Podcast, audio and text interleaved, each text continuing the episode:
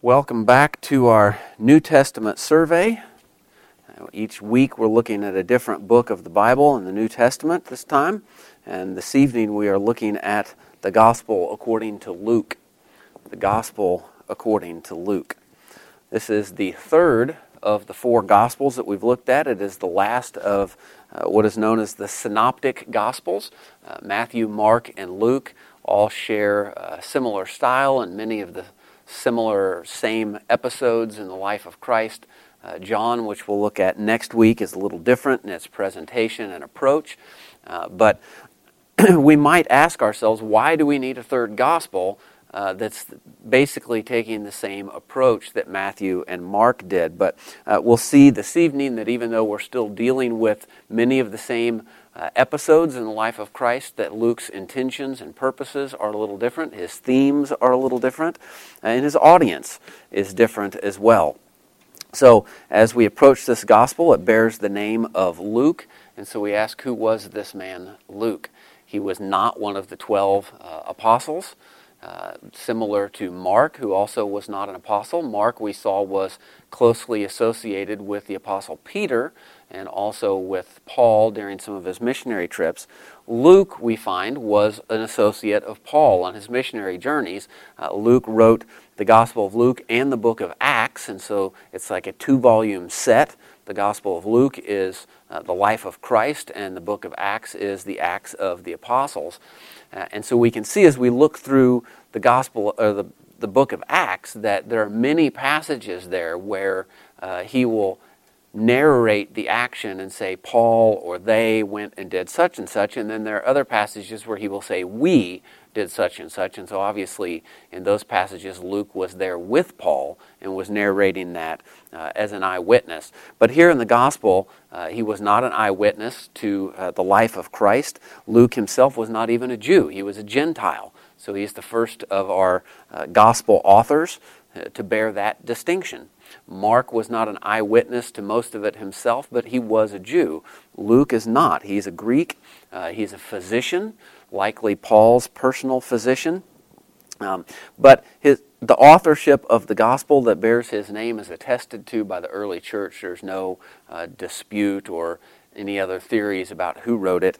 Uh, everyone takes it that it is uh, penned by this man Luke.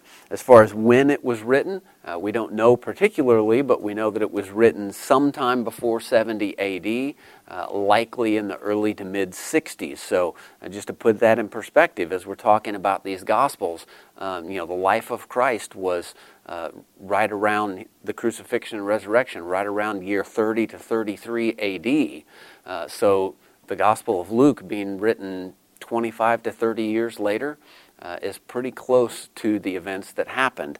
And so we'll see that Luke, uh, even though he was not an eyewitness himself, claims that he had a thorough knowledge of these events. And so if we look at the very beginning of the Gospel of Luke, starting in chapter 1, we'll read verses 1 through 4, uh, where Luke is going to state uh, his procedure and his purposes for writing this Gospel account. Inasmuch as many have taken in hand to set in order a narrative of those things which have been fulfilled among us, just as those who from the beginning were eyewitnesses and ministers of the word delivered them to us. It seemed good to me also, having had perfect understanding of all things from the very first, to write to you an orderly account, most excellent Theophilus, that you may know the certainty of those things in which you were instructed so we can see that Luke, first of all, is writing to a particular individual, Theophilus, who is a, a Greek man, it's a Greek name. Uh, this is possibly Luke's benefactor, uh, maybe someone who is uh, supplying him with the financial means to accompany Paul on his missionary journeys. And so Luke is um, returning that by writing for him an orderly account of the life of Christ. Um,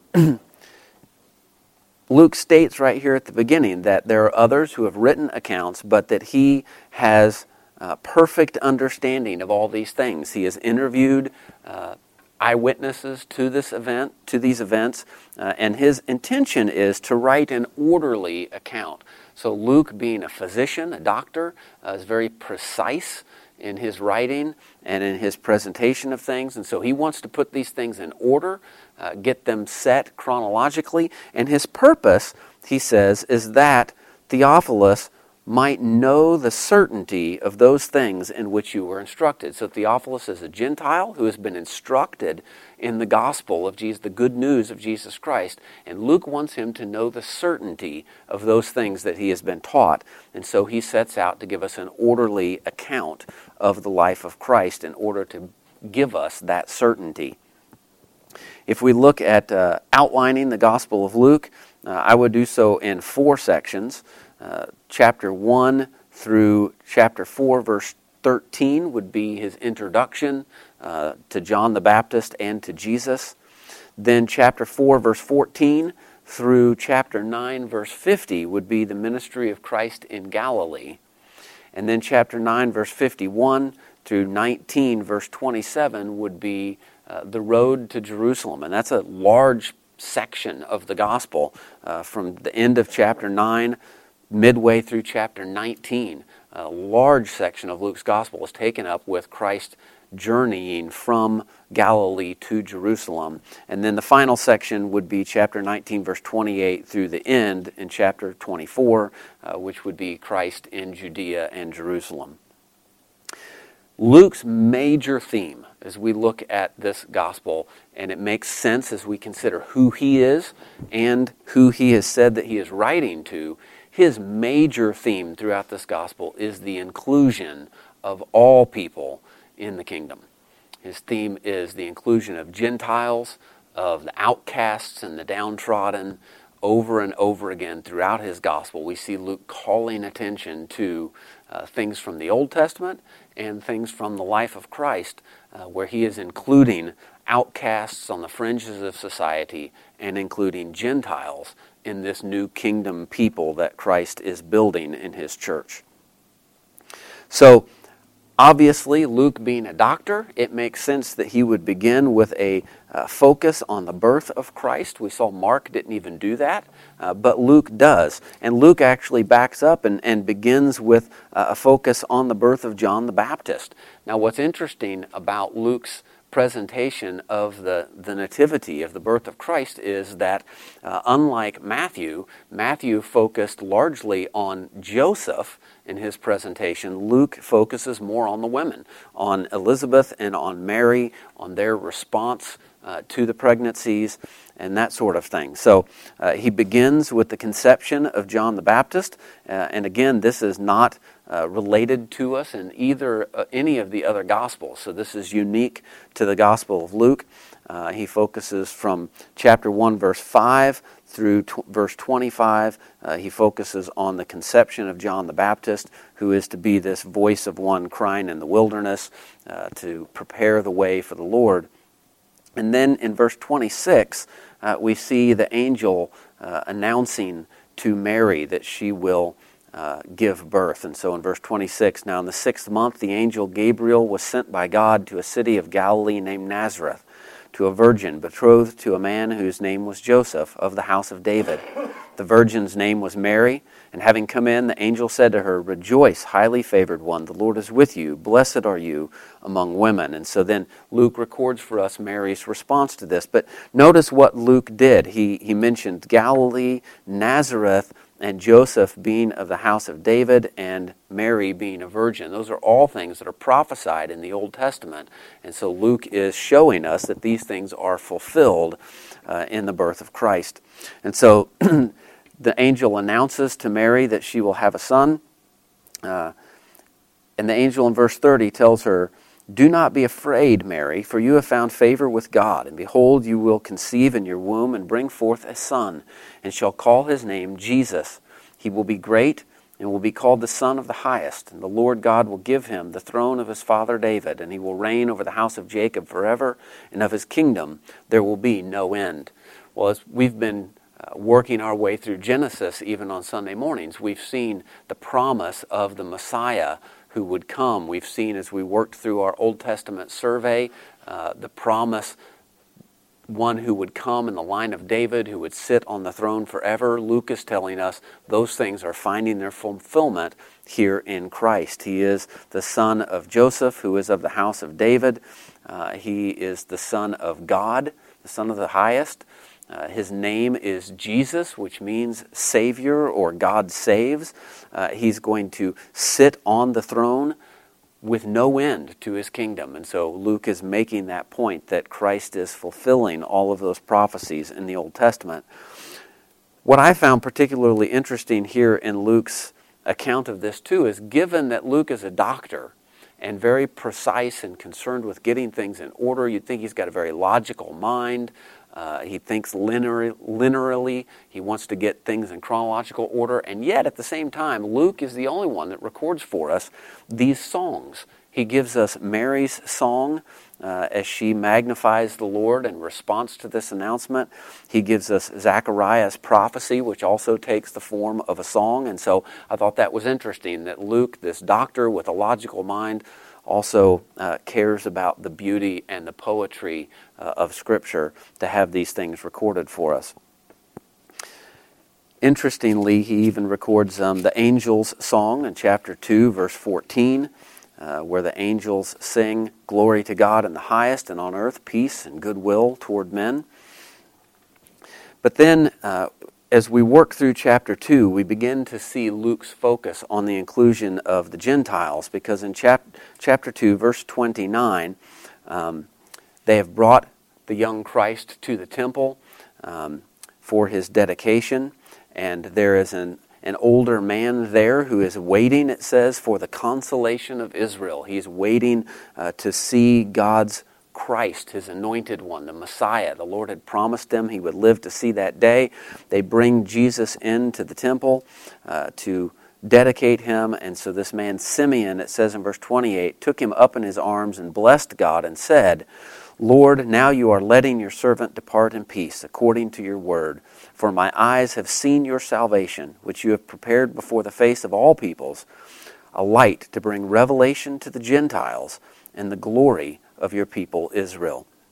So that there is a, an allusion back to a prophecy in the book of Isaiah, chapter 49, where Isaiah had written uh, concerning the servant of the Lord and said, Indeed, he says, is it too small a thing that you should be my servant, to raise up the tribes of Jacob and to restore the preserved ones of Israel?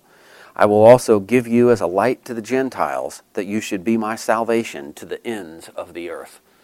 And so Luke is drawing that in from Isaiah, applying that to Christ uh, here in the words of Simeon, and showing us that the Gentiles are now to be included uh, in the, the household of faith. In chapter 2, verse 41, we see that um, as they're there in Jerusalem celebrating the Passover, again, uh, his parents went to Jerusalem every year at the feast of the Passover, and so they bring Christ uh, when he is a boy. Uh, again, this is an episode in the life of Christ that is only found in the Gospel of Luke. And Luke has explicitly made the point back in chapter 2 uh, that Christ was Mary's firstborn son. He said that in verse 7. Uh, she brought forth her firstborn son and wrapped him in swaddling clothes. He said it again uh, in verse 23 uh, when they brought Christ to the temple to be circumcised. Uh, as it is written in the law of the Lord, every male who opens the womb shall be called holy to the Lord. Uh, so he's making the point Jesus is the firstborn, and then he makes the point that they are going every year to celebrate the Passover. Of course, what the Passover was uh, the celebration of God passing over the, the homes of the Israelites in Egypt, uh, but striking the firstborn of the Egyptians. And so uh, Luke is pointing the way there towards Christ as the firstborn, the Son of God, who would take our place as the Passover lamb.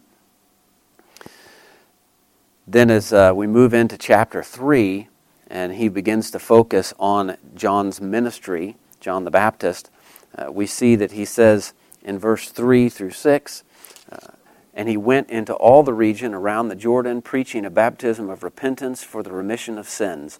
as it is written in the book of the words of Isaiah the prophet, saying, The voice of one crying in the wilderness, Prepare the way of the Lord, make his paths straight.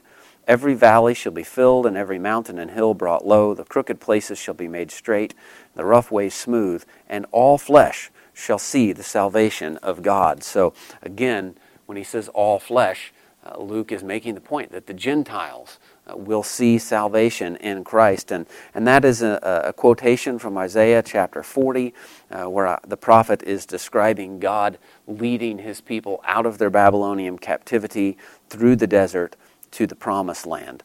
Uh, and so Luke is making the point that Christ is uh, leading his people free from slavery uh, and to our eternal home.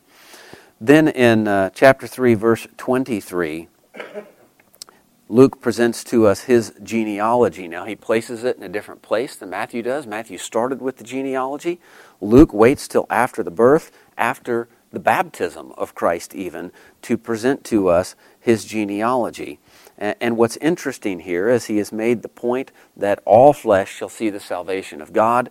Uh, Jesus gets baptized, and then he gives us uh, the genealogy of Christ, and he traces it, unlike um, Matthew, he traces it all the way back to Adam.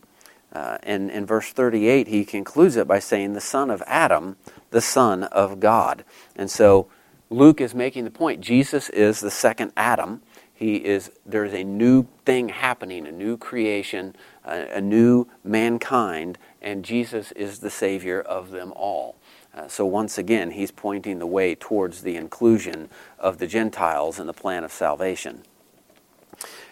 He moves from that to the temptation in the wilderness 40 days of temptation.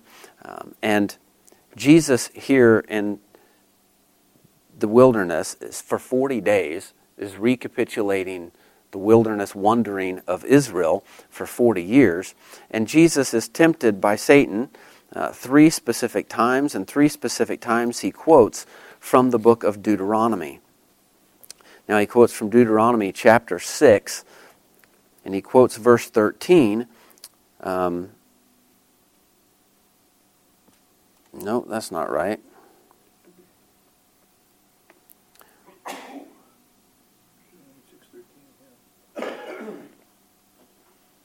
Well, I've written down one wrong verse. I'm not sure which one I'm at here. Um,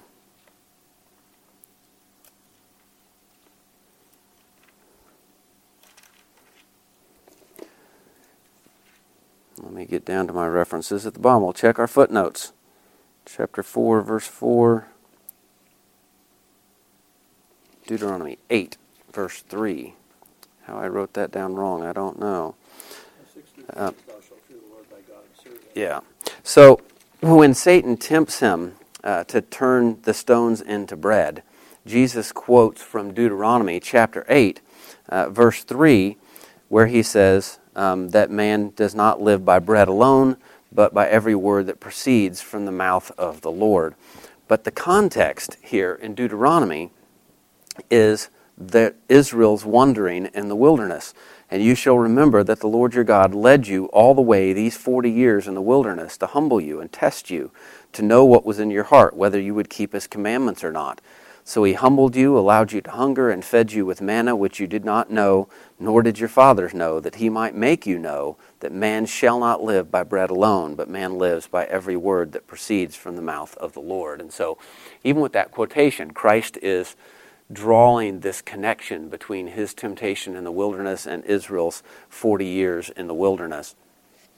This is a, a, central episode that is included in all the Gospels, and so it's important for us to recognize that um, as Christ is tempted by Satan, quotes the Word of God back to him three times, and succeeds where Adam had failed, um, that Jesus conquers Satan at this point and so from this point forward, Christ acts like the king who has conquered already. It's already been accomplished. He has succeeded where Adam failed.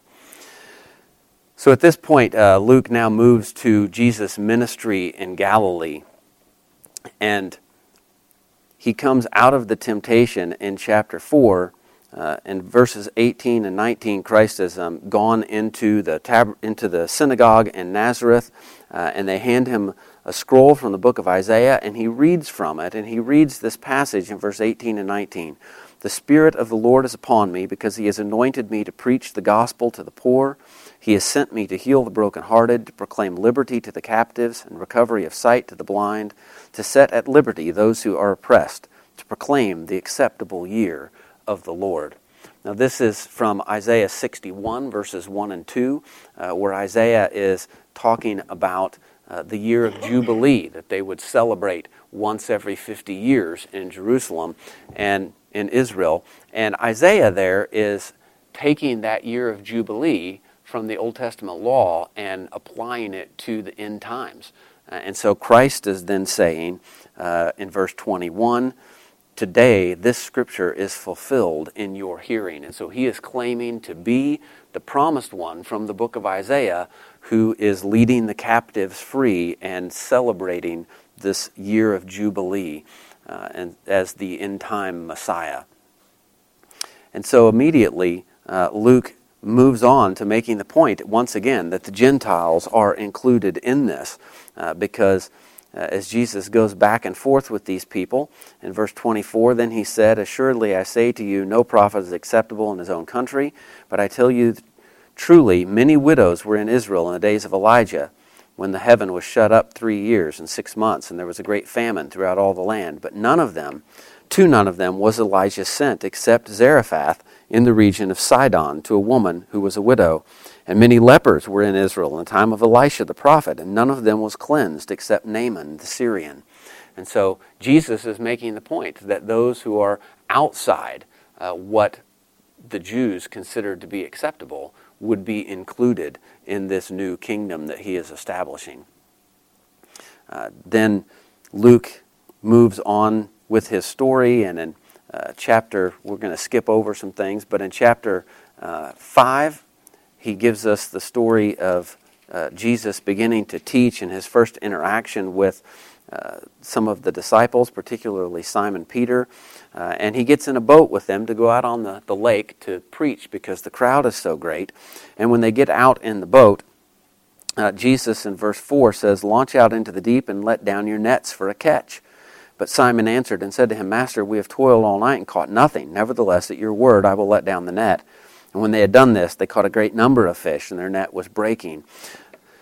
And then at the end of this episode, in verse 8, Simon Peter saw it. He fell down at Jesus' knees, saying, Depart from me, for I am a sinful man, O Lord. And so Simon recognized, even at that point, that Christ was not just another man. He was not just another great teacher, but this is, he is holy. He is the Holy One of God. And, and Luke's point in placing this here, not only in putting things in order, but uh, he's just presented to us the genealogy that Jesus is the second Adam.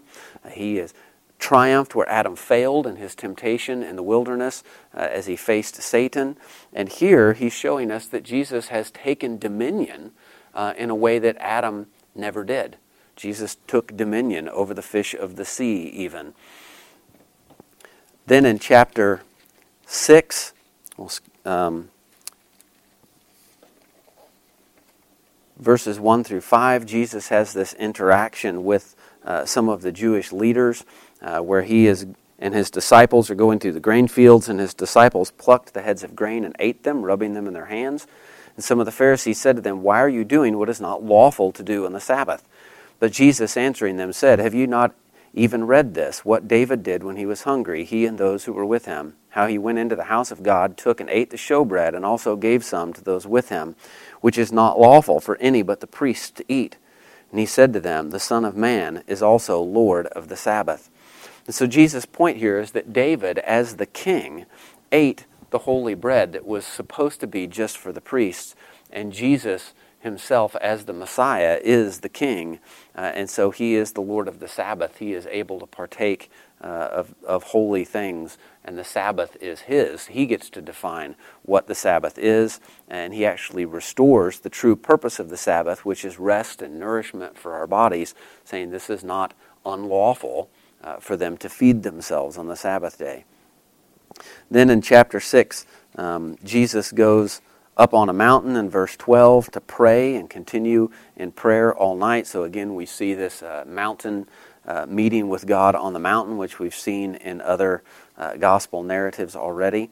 Uh, but then he calls 12 disciples to him, constituting a new nation of Israel, as it were, uh, and then uh, begins to go about his ministry. And of course, we have the teaching episodes here of the Beatitudes.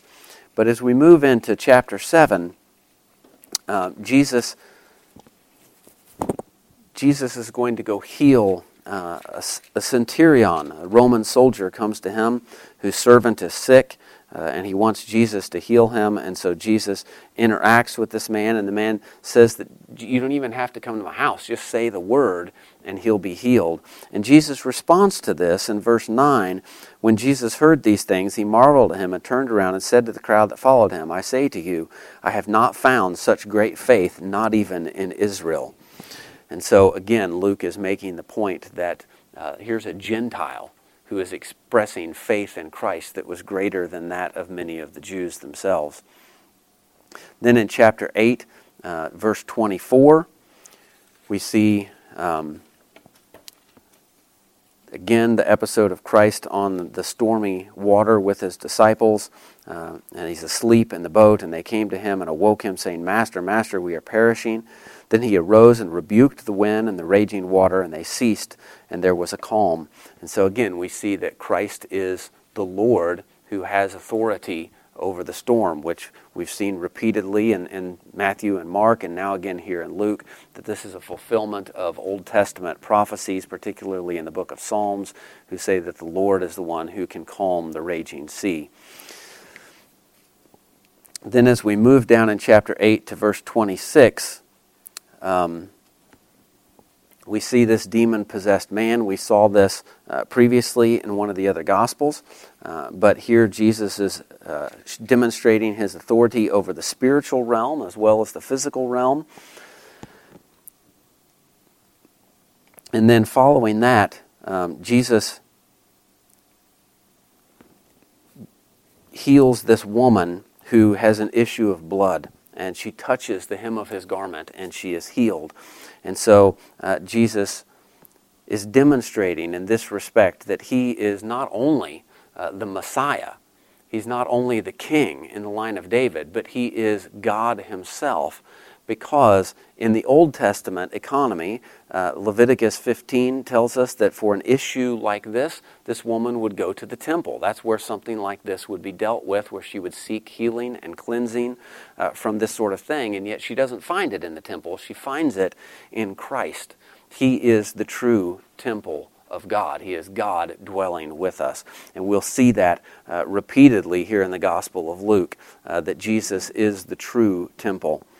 Uh, then in chapter 8, verses 49 uh, through 56, uh, we see another episode of uh, Jesus demonstrating his authority as someone comes. Uh, their daughter, he had been on their way to, to their house to heal their daughter, but he was delayed by this woman, and now they come and tell him the girl is dead. Jesus goes anyway, uh, and he raises her from the dead. In verse 54, he put them outside, took her by the hand, and called, saying, Little girl, arise. Then her spirit returned, and she arose immediately, and he commanded that she be given something to eat. Uh, so Jesus is not only uh, the Messiah, the King of Israel, he is not only the true temple, but he is, in fact, the author of life. Uh, and this is an allusion back to Isaiah chapter 65, where the prophet, again, writing about the servant of the Lord, said, for behold, I create new heavens and a new earth, and the former shall not be remembered or come to mind, but be glad and rejoice forever in what I create. For behold, I create Jerusalem as a rejoicing, and her people a joy. I will rejoice in Jerusalem and joy in my people. The voice of weeping shall no longer be heard in her, nor the voice of crying. No more shall an infant from there live but a few days, nor an old man who has not fulfilled his days. For the child shall die one hundred years old but the sinner, being 100 years old, shall be accursed. So, uh, the servant of the Lord creating a new heavens and a new earth, uh, that, that death will no longer have dominion uh, in that situation. And Christ is showing that he has dominion over death itself. Then in chapter 9, verses 10 through 17, uh, we have the feeding of the 5,000. Again, this is the only miracle that, that takes place in all four of the Gospels. Uh, and this demonstrates Jesus as the provider. Uh, that he is God himself, just as God had provided manna for the children of Israel in the wilderness. Uh, Jesus provides for the people here in the wilderness and provides so abundantly that they have 12 baskets of leftover fragments when they're finished eating. Then uh, Luke presents to us the, the transfiguration uh, here in chapter 9, uh, beginning of verse 28, going through 36. Uh, and Luke is presenting to us here that, that Jesus is greater than both Moses and Elijah because it says that in verse 29 as he prayed, the appearance of his face was altered, and his robe became white and glistening. And t- behold, two men talked with him, who were Moses and Elijah, who appeared in glory and spoke of his decease, which he was about to accomplish at Jerusalem. Now, if you'll remember, when Moses went up on the mountain to talk to God and receive the law, when he came down, he had to veil his face because the glory of the Lord was ref- had reflected off of his face, and it was too bright for people to look at. But here, uh, Jesus' face, the appearance of his face is altered because it's not reflecting the glory of the Lord. He is the glory of the Lord. Uh, and so he is greater than Moses in that respect. He is greater than uh, Elijah as well because the voice from the cloud says that this is my son, my beloved son, hear him. Uh, so he is uh, the greater lawgiver, the greater prophet. Uh, and then in verse 31, get my notes here, in verse 31, Luke makes this point of saying that when Moses and Elijah were with him, uh, they spoke up to him of his decease, which he was about to accomplish at Jerusalem. Now, the other gospel writers don't give us that detail. Uh, so Luke gives us this detail that what they are speaking to him about uh, is his coming death uh, that he's headed to Jerusalem uh, to fulfill his purpose, his calling, uh, to die a substitutionary death. Interestingly, that word there, sometimes translated decease or departure, uh, is basically the Greek equivalent of the Hebrew word for exodus. Uh, and so he is departing from this life, but it's also a hint uh, that in his death he is leading the captives free, as Jesus had already quoted from Isaiah earlier in the Gospel. Then Luke begins this large section in the middle of his Gospel as Jesus is traveling to Jerusalem. Uh, and verses 51 through 56, uh, we find out that um, it says, Now it came to pass when the time had come for him to be received up, that he steadfastly set his face to go to Jerusalem, and sent messengers before his face. And as they went, they entered a village of the Samaritans to prepare for him. But they did not receive him, because his face was set for the journey to Jerusalem. And when his disciples, James and John, saw this, they said, Lord, do you want us to command fire to come down from heaven and consume them, just as Elijah did? But he turned and rebuked them and said, You do not know what manner of spirit you are, for the Son of Man did not come to destroy men's lives, but to save them. And they went to another village. And so, as he's traveling from Galilee to Jerusalem, he knows his purpose, and his purpose is that he, he come so that he might die, so that others might live. He had not come uh, to end men's lives. But then Jesus goes on in verses 57 through 62 um, to make the point that uh, he is headed towards his passion where he will suffer, and that if we are to follow him, uh, we should expect the same. Then in chapter 10, um, we have an interesting episode here that actually ties in very well with this past Sunday's sermon. Uh, after these things, the Lord appointed seventy others also and sent them out two by two before his face into every city and place where he himself was about to go. And then he said to them, The harvest truly is great, but the laborers are few. Therefore, pray the Lord of the harvest to send out laborers into his harvest. And so he sends out these disciples, a group of 70 of them, uh, sends them out uh, to preach, to heal, uh, to do all these things, to proclaim that the kingdom of God has come. Uh, and G.K. Beale says in his commentary The 70 disciples in Luke 10 symbolize the 70 nations of the world, a community of disciples that reverses the dispersion of the nations in Genesis 10 and 11. So, where we saw the 70 nations in Genesis 10 that were scattered at Babel, here Christ is sending out 70 disciples, making the point that he is gathering in, as he says elsewhere, the lost sheep, both of Israel and sheep of other pastures, and bringing them all into one people uh, in him. So again, Luke is making this uh, point about the inclusion of all the world in the gospel of Christ. In chapter 10, verses 17 and 20, uh, 17 through 20, these 70 disciples return to Christ. Uh, it says that they returned with joy, saying, Lord, even the demons are subject to us in your name. He said to them, I saw Satan fall like lightning from heaven. Behold, I give you the authority to trample on serpents and scorpions, and over all the power of the enemy, and nothing shall by any means hurt you. Nevertheless, do not rejoice in this, that the spirits are subject to you, but rather rejoice because your names are written in heaven. Now, this is an allusion here when he says, I saw Satan fall like lightning from heaven, uh, back to Isaiah 14, verse 12, uh, where the king of Babylon was attempting to exercise dominion over the whole world. And Isaiah uh, says, compares him uh, to Lucifer and says that he will fall, he will not take dominion. Uh, and so Jesus is uh, making that allusion back to there, which also, again, ties into that episode at Babel. Then in uh, chapter 10, verses 25 through 37, uh, we get the parable of the Good Samaritan, uh, and the point being that uh, your neighbor is not ethnically limited. It is all people uh, in the context of what we have just seen here. Again, Luke is making the point all people are invited into the kingdom, not just the Jews.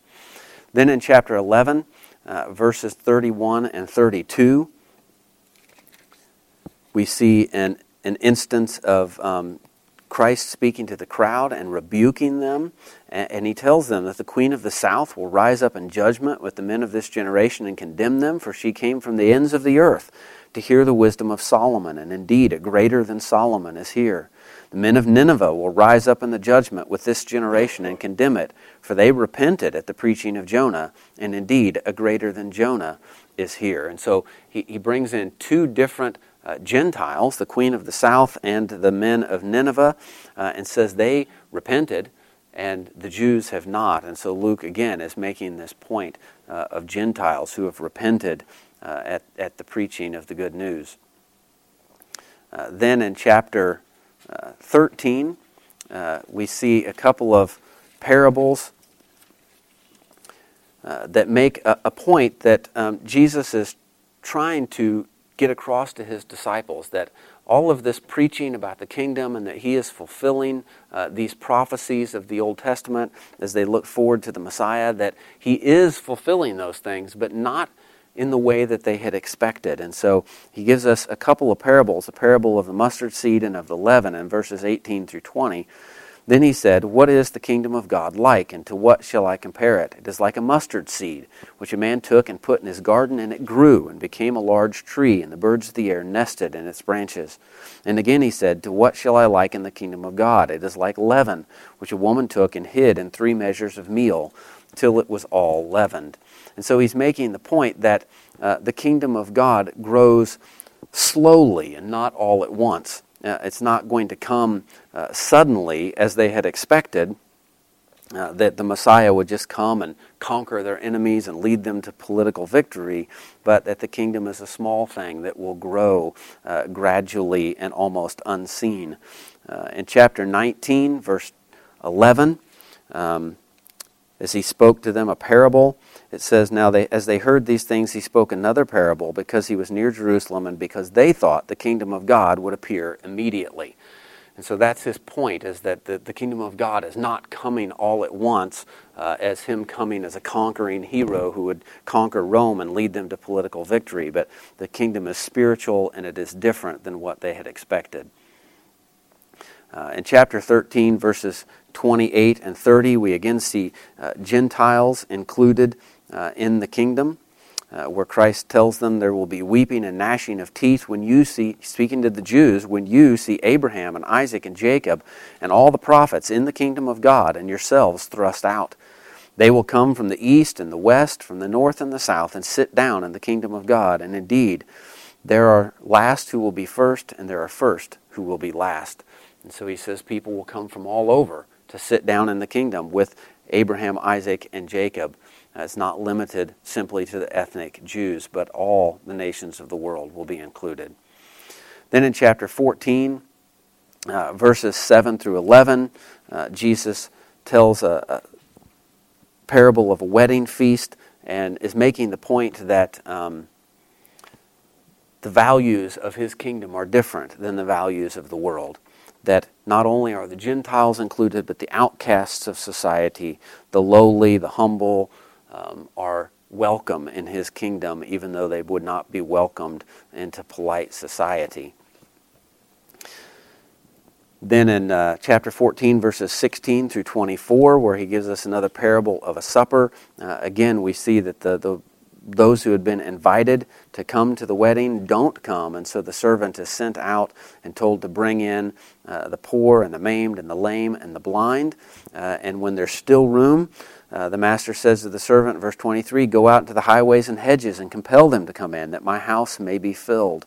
For I say to you that none of those men who were invited shall taste my supper. And so, again, uh, the inclusion of the Gentiles, the inclusion of the outcasts of society, all of them will be part of the kingdom of heaven. Then in uh, chapter 14 through chapter 18, uh, we have more uh, teaching from Christ uh, on this same subject. Uh, just different angles and different episodes and teaching as he makes the point that outsiders, outcasts, the humble, and the Gentiles are included in the kingdom. Then, when we get to chapter 19, uh, we have this instance of Jesus and Zacchaeus in chapter 19, verses 1 through 10. Uh, and Jesus concludes uh, this episode in verse 9. Jesus said to him, Today salvation has come to this house, because he also is a son of Abraham. The Son of Man has come to seek and to save that which was lost. So, Gentiles, outsiders, the humble, uh, the weak, the lame, but also uh, those that they would have said were traitors. Zacchaeus is a tax collector. He's a chief tax collector. Uh, they are still hated today. Uh, but uh, Jesus is making the point that even Zacchaeus is included in the kingdom if he will repent.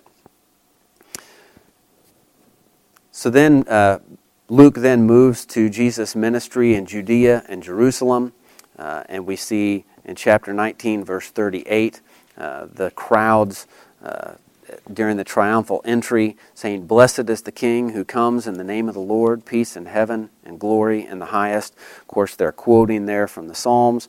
Uh, but Jesus is the King who comes, and he comes in victory that he has already won uh, back in the temptation when he triumphed over Satan and did not fall as Adam had.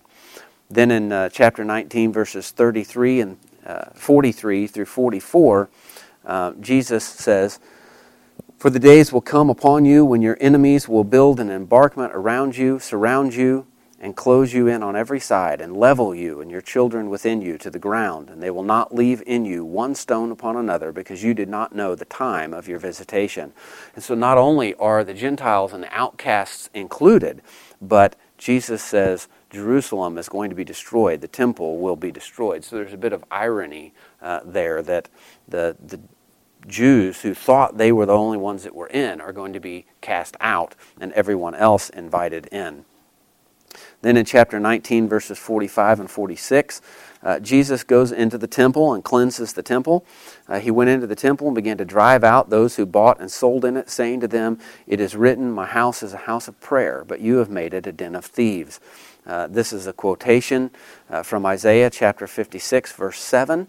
Uh, and the temple there was said to be a house of prayer for the nations. Uh, again, so I, he's making that point, but Jesus is also uh, cleansing this temple because, as we said, Jesus is the true temple.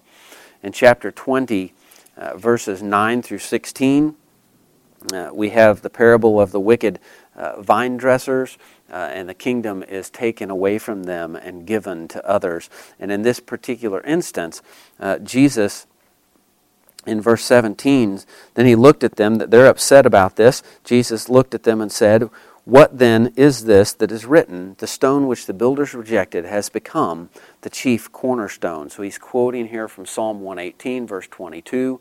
He is claiming himself to be the chief cornerstone of a new temple.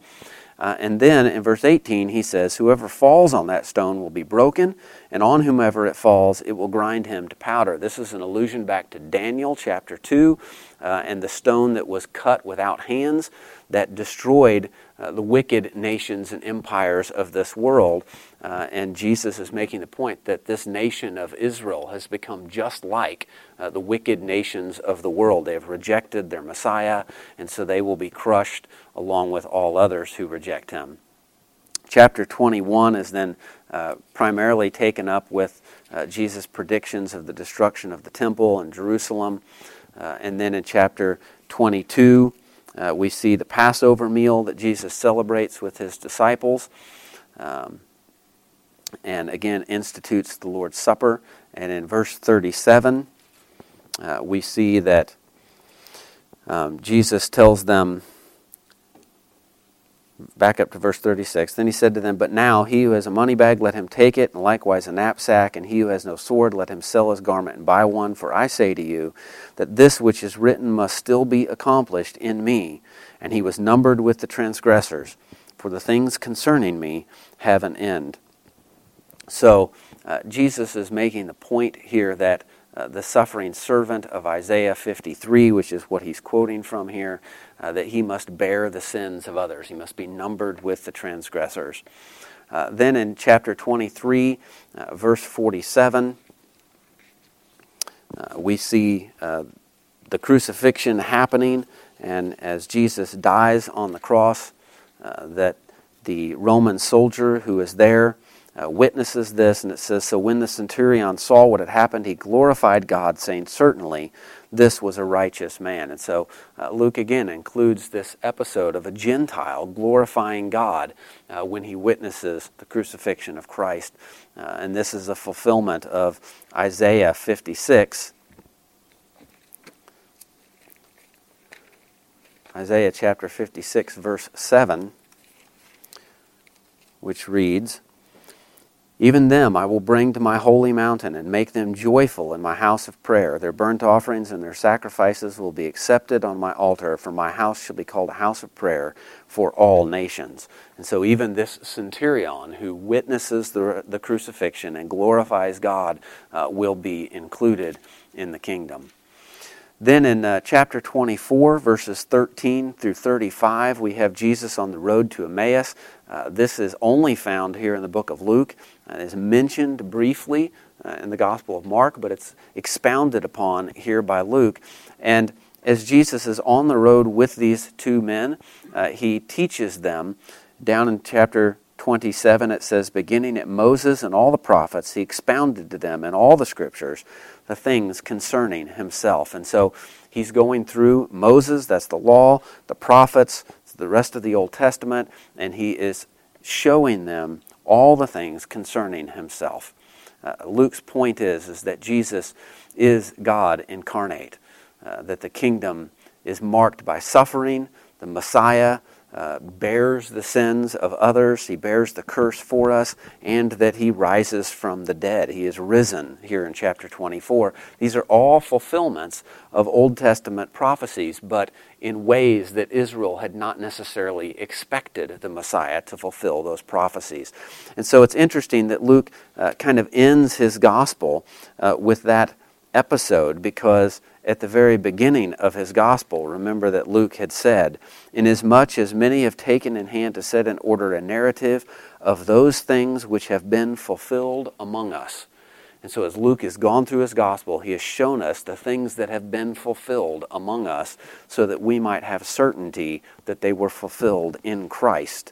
Uh, and that, as he says in verse 46, thus it is written, and thus it was necessary for the Christ to suffer and to rise from the dead the third day, and that repentance and remission of sins should be preached in his name to all nations, beginning at Jerusalem.